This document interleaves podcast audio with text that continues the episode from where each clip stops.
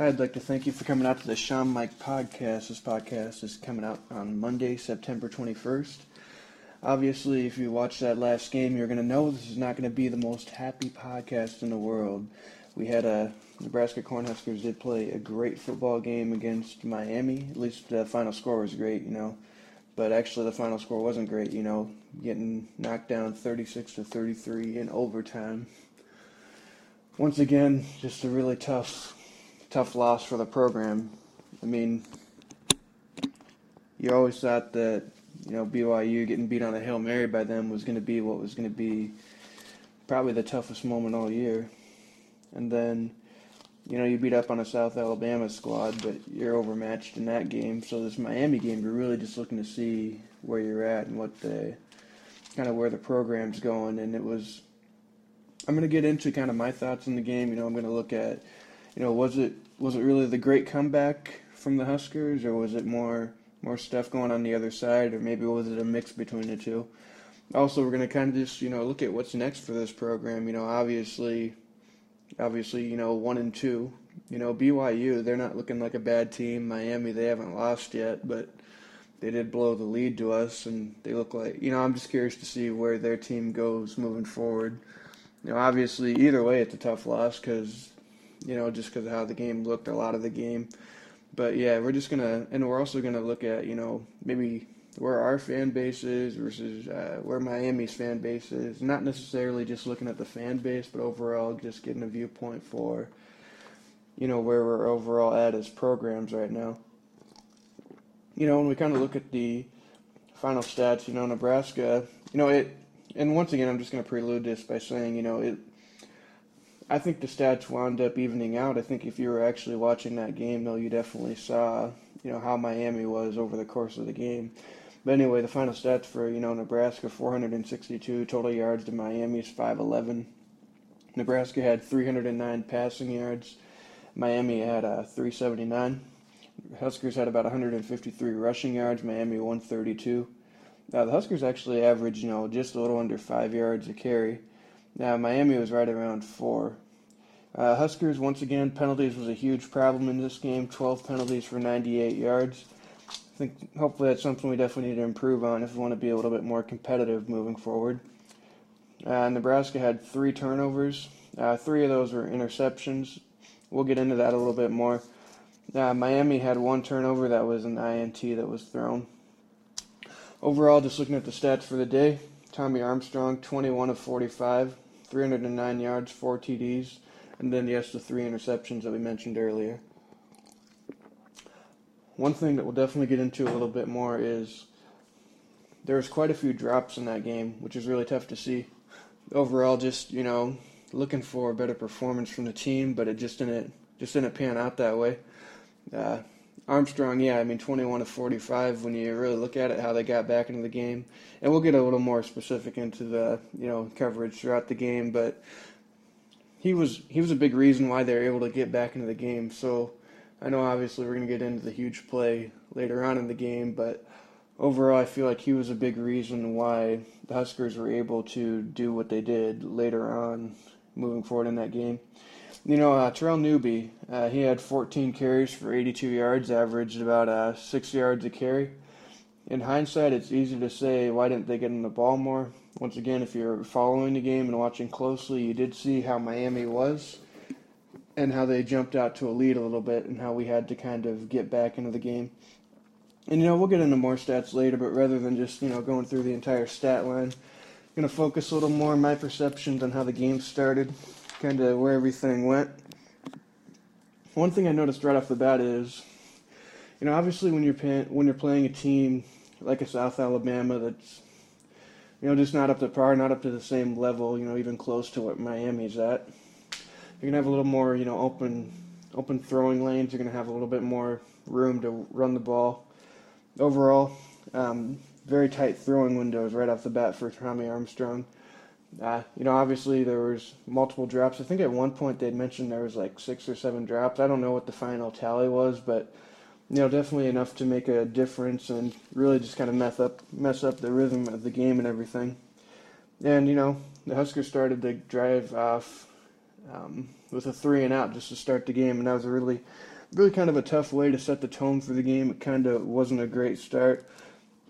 And you know, uh, Kaaya, the Miami quarterback, he was the uh, ACC Rookie of the Year last year, and um, definitely the way Miami started, they really just uh, were up tempo. You know, you hate to say this, but they definitely look like the stronger, faster, bigger team out there very early in the game. And yeah, they just got their up tempo going. They're able to get a really quick scoring drive, and that's the biggest thing that I that I noticed how they were able to really just jump out in front. You know, I took down some notes about how you know, the pass defense, you know, that's once again still been a struggle.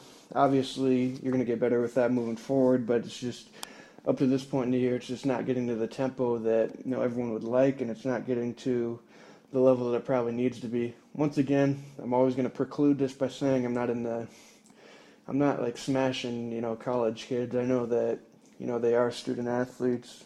They are going to get better. They are going to improve just from my standpoint in this one game, obviously the pass defense struggled quite a bit of the game. You know, there were times where from the defensive line, it was tough to uh, generate pressure. And, you know, I think obviously with Randy Gregory from uh, last year's team, I think that's something that was definitely kind of a change that really made a big impact. You know, when you have that guy that can come off the edge and make that impact, um, it's just going to be make life a lot easier. And I think there's guys on here, and I'll get into one in particular that really have the ability to become that player to where they really can be that consistent pass rusher, you know, day in and day out. But you know, part of it too is you know some players a little bit younger de- development because you know actually the one player I'm going to get into is actually a freshman, so I'm going to kind of we'll talk about that player specifically later on, but definitely just overall a slow defensive start, which has kind of been kind of been a trend. You know, obviously a South Alabama game was not a part of that trend. But when you look at you know quality competition with BYU and then Miami, I think we definitely could be improved on that start. You know, we were uh, down 14-0 with uh, you know a little over eight minutes left in the first. So big, my big takeaway from that when I'm looking at it is you know just getting off to a slow start. When you get off to that slow start, it makes the entire game that much more difficult because you're going to have a hard time when you put yourself in a hole. I mean, it's one thing when you're zero zero and you just you know are battling it out, but when you and I you know another field goal tacked on by Miami, you know they were down 17 to nothing, and you know it just it was tough because you know even after that you know we were able to get a drive going, and you know kind of getting a little momentum, a little bit of steam left in the second quarter, but you know that drive ended in a field goal and then, no, the one thing I will say about the defense, though, is it seemed like even though, um, because it, I guess my takeaway too is, yeah, I'm kind of giving the defense a hard time, but they were on the field a lot. You know, all those drops. You know, there were so many um, times where Nebraska had to punt in that game very early on. So the defense was on the field quite a bit of the time because the offense was having a little bit of a tough time getting the drive started. And the defense was constantly out there. And I did notice there was a couple drives where um, they were able to hold Miami to field goals. So you know, it's it's not all bad. That's one thing that uh, people need to take away from this because you know, with them being out there so much of the time, obviously they had their struggles, but at the same time they did a lot of things uh, really well. I mean, being able to hold you know a team to a couple field goals when you're out there quite a bit of the game really does make a big difference. And you know, uh, one thing that I definitely noticed was uh, the player I kind of want to talk about is uh, you know, the redshirt freshman from uh, Grandview, Missouri, you know, Freedom McKean Mullidoon. You know, he's, a, yeah, I know, a long word to say, but, you know, great player. I think we're going to have to get used to it. But, uh, you know, he had a he had a nice sack, you know, to force a, you know, th- three and out late in the second quarter. And I think he's going to be a guy to look out for because notice what I said, redshirt freshman. The kid, I mean, he I know at least one of the last two games he's had a sack. I'm not sure if he's had a sack in all three games, but he's been a real quality player. And that kind of gives me, you know, hope moving forward. You know, if he can just continue to develop, then I'd love to see where that kid's at as a junior.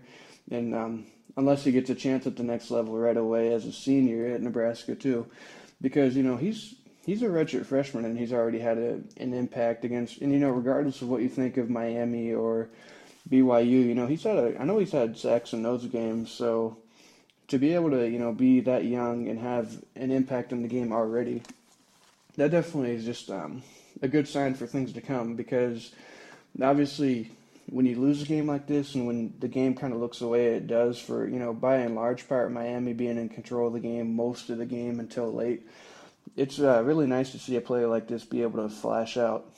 And one thing, too, is uh, Jordan Westerkamp continuing continuing to make an impact. You know, he had a couple of nice punt returns, but I remember in the second quarter he had one took it about you know 22 yards, and that really and that really led to you know a nice little nice little play. But you know the Huskers had a drive going, but they got a you know hands to the face penalty, and uh, but then they after that though they were able to connect to uh, Stanley Morgan Jr. to get a first down, and you know I kind of you know put down. Um, after that drive, though, the way it ended is the drive ended in an INT. And I kind of was thinking just from that one drive, it kind of represents what the first half was, you know there was a lot of drops, a lot of penalties. The defense was on the field way too long. Pass defense had some issues, and I think at times we were able to get a pass rush, but it was kind of up and down.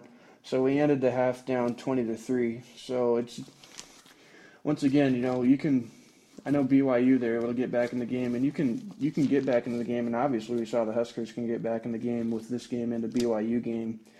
But when you continue to uh, put yourself in a hole, you're really putting yourself in a lot tougher situation than you need to be. Like imagine if that game is, if that game is even like a seven or ten point game, and Nebraska is able to rally the way it the way it did later, then that's a game that we possibly win.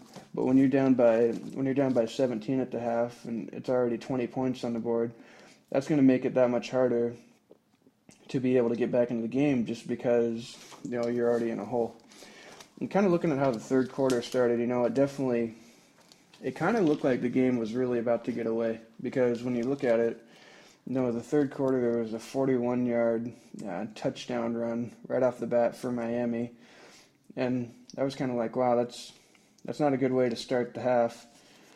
But um, you know, Westerkamp was able to get a touchdown catch by um, one thing I noticed, uh, Tommy Armstrong, even though even though the drops were, I mean, even though uh, drops kind of took away his rhythm, it, it was kind of a tough game to evaluate for him because, I mean, the drops definitely hindered it to where like, I'm not saying you're gonna have like a couple drops, so I don't think you can just add like every drop that happened that game, but I don't know, add like four or five of them back, and he's like 25, 25 completions rather than 21 and that puts them above 50%. You know, 25 of 45 is where that would be at. So I think he he had his moments in his game, and that play he was able to just uh, extend the play and hit Jordan Westerkamp. Once again, Jordan Westerkamp being a player that it seems like we are constantly seeing, just being able to show out and have good games. I know I've said that constantly, but you know he keeps making plays every single week, so it's pretty easy to keep mentioning a guy when he's able to be that consistent. And you know that put the game at 27 to 10. And then later on in that game, in the third quarter, we were able to hold them hold them to a field goal.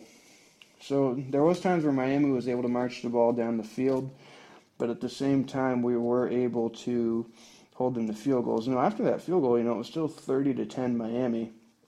And the one thing that um, you know, I kind of noticed in the third quarter is the offensive line did seem to have a struggle with the defensive line for Miami.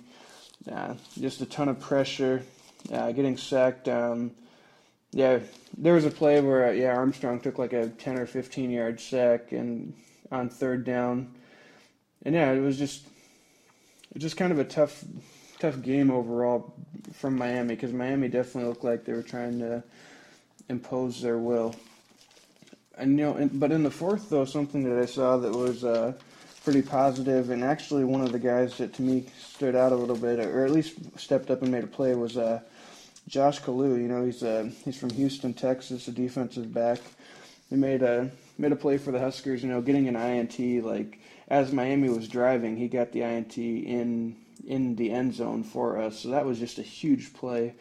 And then you know later on after that, Armstrong was able to uh, get a touchdown to Moore, to uh, Alonzo Moore. But the one thing I kind of wondered though is uh, when you really look at the stats, is Alonzo Moore he had a one catch for 10 yards and one touchdown, and I thought that was kind of interesting, just because I didn't feel like he was getting used nearly as much as what he did the first couple games. Now, I mean, when you really look at the stat totals, I mean, Westerkamp had five catches, 95, and a touchdown.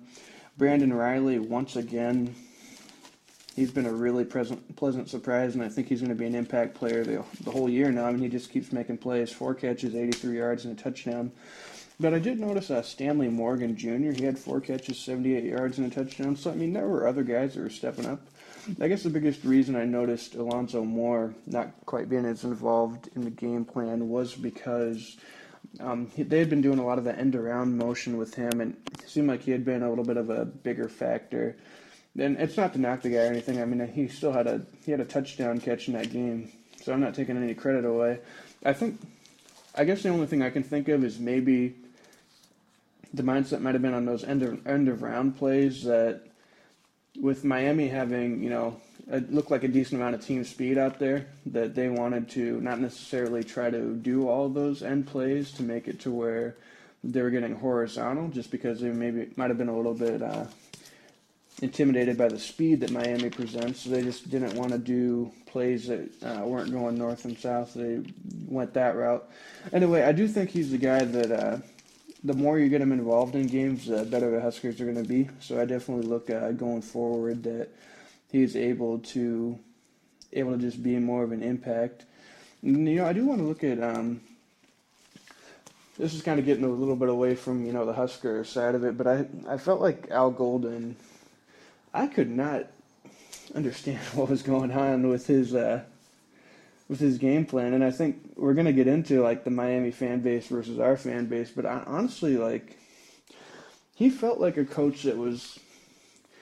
I don't know if he was trying to just bury Nebraska, or I don't know if he was trying to, if he was like, well, this game's obviously in hand, so I'm gonna just try to run up the score on these guys because I'm getting pressure from my fan base, and I just I have to do this in order to I don't know, make a statement, but it was very, very odd play calling because, okay, I mentioned the stats about how Miami was four yards a game, but I mean, when you look at when you look at their uh, running back though, like he had 17 carries, 125 yards, one touchdown, and he was averaging over he was a little under seven and a half yards per carry. So I, I really don't know what was going on to the game plan because Kaaya was 25 of 42 379, two TDs, and an interception. And I know when you look at the final stats, it's like it's really easy to make judgments, but if you actually like were plugged in and watching the entire game, you really notice that you know when you saw that running back go, like every time he got the ball, it seemed like he was able to make plays, and especially when they got into our end zone later on in the game. Uh, I don't know. It seemed like they had a decent enough lead, and they were like throwing the ball and not taking time off the clock. And their running game had been really effective against us all game. And once again, I'm not saying this to like diminish the Husker comeback or anything, because whenever you're down that much and you're able to come back, I mean, you stepped up as a team, regardless of all the issues there might be. Uh, with a particular team, you were still able to do what you needed to do to get back in the game. So all credit there. It was just I'm not trying to be mean and I'm not trying to be harsh, but it was one of the worst opposing um, coaching performances I've ever really seen. Just because I just don't understand how they were they were so successful and they had like a I don't know 15 20 point lead and then they're trying to like throw the ball into the end zone when they were clearly running it against us and being extremely effective. So I was kind of baffled to be honest. I also thought that uh, Anyway, I'll save some of the other stuff later on when I, I want to get more into the fan bases. It was just it was just really interesting the way that he went about uh, calling that game. I guess you could say. And then um, you know the defense was able to make you know a big uh, third and one stop with a little over two, yeah, a little over two minutes left in the game, just because you know Miami you know, they had their play calling shift away, and then 247, it's like third and one and they need to play and they run it and you know the Husker line is just able to surge and stop them. So I mean that's another really positive sign just because you know the struggles were there a lot of the game I get that but at the same time later on in that game they were definitely able to do what they needed to do and get a big stop. And that that was really kind of encouraging because yes the whole game had been um, difficult but at the same time the Huskers were able to do what they needed to do to you know make a big play. So, you know, on the last drive, you know, that was honestly, from my point of view, like once we got to the last drive, it was like, okay, we're down by eight. It's like, are we really going to get a chance to uh, a get into the end zone and b tie the game? I know from my point of view, like every time I'm watching the last game and it's a team that I really like, I'm always like, I'm always like, okay, and we're down by eight. My, I'm always like, okay, I'm really excited. I want us to get into the end zone, but it's like, once we get into the end zone, then it's like that's when I'm even more like, okay, what's to happen? Because you know you're not done when you get in the end zone. You have to get those two points to really not up the game, and it's not an automatic like a PAT almost always is. But you know, Brandon Reilly, obviously I mentioned his stats. I feel like he came up big on that last drive. You know, he had a he had a play where he got a catch and then he, ooh, he took a nasty headshot. I remember watching that in the game. And they actually called it for uh, targeting, so we're able to you know, get the play and we got the 15 yards. Really nasty play. I'm glad he was able to. Uh, I believe he came back into the game after that though, so I was definitely happy to see him do what he needed to do. And then you know Tommy Armstrong, there was a third down run where uh, we needed 13 yards and he was able to just make a play and get up the field. And, you know that's why I'm gonna. We'll talk about what happened in overtime. You know you can't get away from that, but at the same time, you know, I don't think anyone should really be it, okay, I'm not taking this at the position like it's not my job to defend Tommy Armstrong. It's not my job to do that. But at the same time, for all the people that just want to go out and uh, just bash the kid, I mean, if we don't have him in that game, the reality is, I think coming back from as far back as we were is going to be really tough because you know it was kind of just a really weird game. There's a lot of stuff going on with all the drops and everything. It couldn't seem like you could get a rhythm. But later on in that game, when we needed a drive, we were able to get back into the game. So that's kind of more the positive outlook that I that kind of take on it. And then you know we were able to hit you know Stanley Morgan uh, Jr. for a touchdown, and you know he was just. I feel like going forward in the games, he's going to be a guy to look out for too, just because he really seemed like, you know, playing Miami in a big game, he was able to step up big. So to be able to see him have that impact was something that was extremely positive. And then, you know, the two point conversion uh, to Jordan Westerkamp, you know, once again, I keep saying this, but he constantly just makes plays for the Huskers. And I'm just, it's so awesome to see a guy like that be able to, you know, put it all together. Obviously, you know, going into overtime, you know, all the excitement, all the hype, everything's ready. And then there's that play. And I know this is where it's really easy just to to level a guy or bash a guy, but you know it was a bad play. You know, Tommy Tommy Armstrong. You know he he threw an INT when I really didn't need to do that. It was the first play of overtime, but you know that's the way the cards fell. And like I said, I think without him, it'd be tough to see us being able to get back into that game. And you know, after that, there was a uh, on that same play, there was a, a uh, personal foul on like an offensive lineman.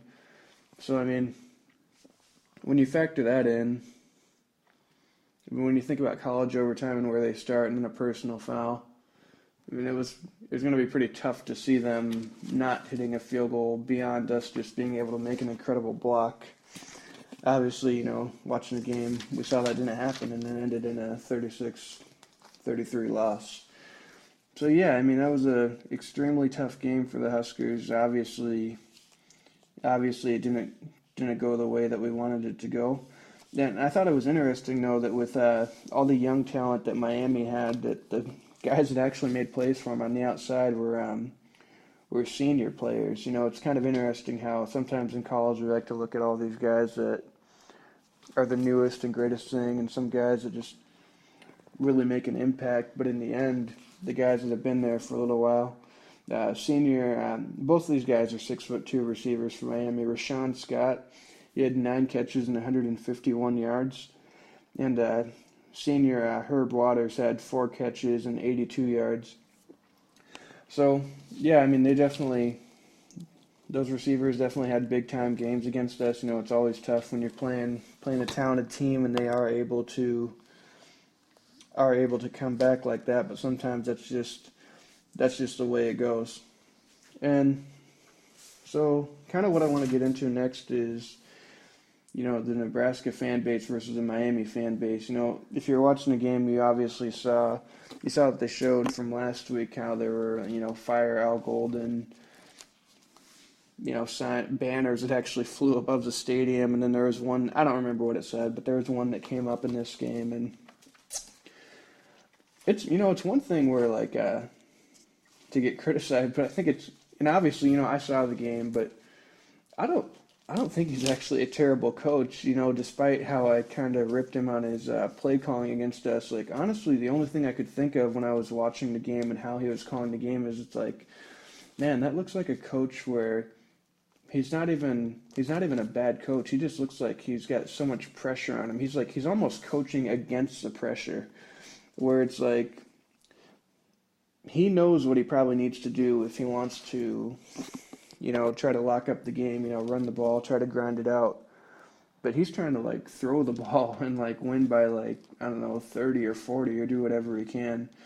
And it kind of just obviously, you know, Miami they had their glory days and you know, obviously Miami, Nebraska, you know, a ton of big time games, you know, we're talking about national championship games, Orange Bowls, you know, many games, but I think it's one of those deals where sometimes you know it's easy to see wow you know Miami fans and it's crazy you know they've got a banner going that says fire the coach. But sometimes what I think we really need to look at is we need to look at where we're at as fans too. Like are we are we in that same boat where you know even even if we're having success as soon as something goes wrong are we ready are we ready to kind of just bail are we ready to ready to make a change or ready to you know, move on to the next coach or do what we we feel is right. And I, like I said, you know, I've said this before. I'm not saying that I'm not saying that you should you should be happy with everything that's going on with the program, or I'm not saying how you should feel. It's not my place to tell you what you should feel as a fan.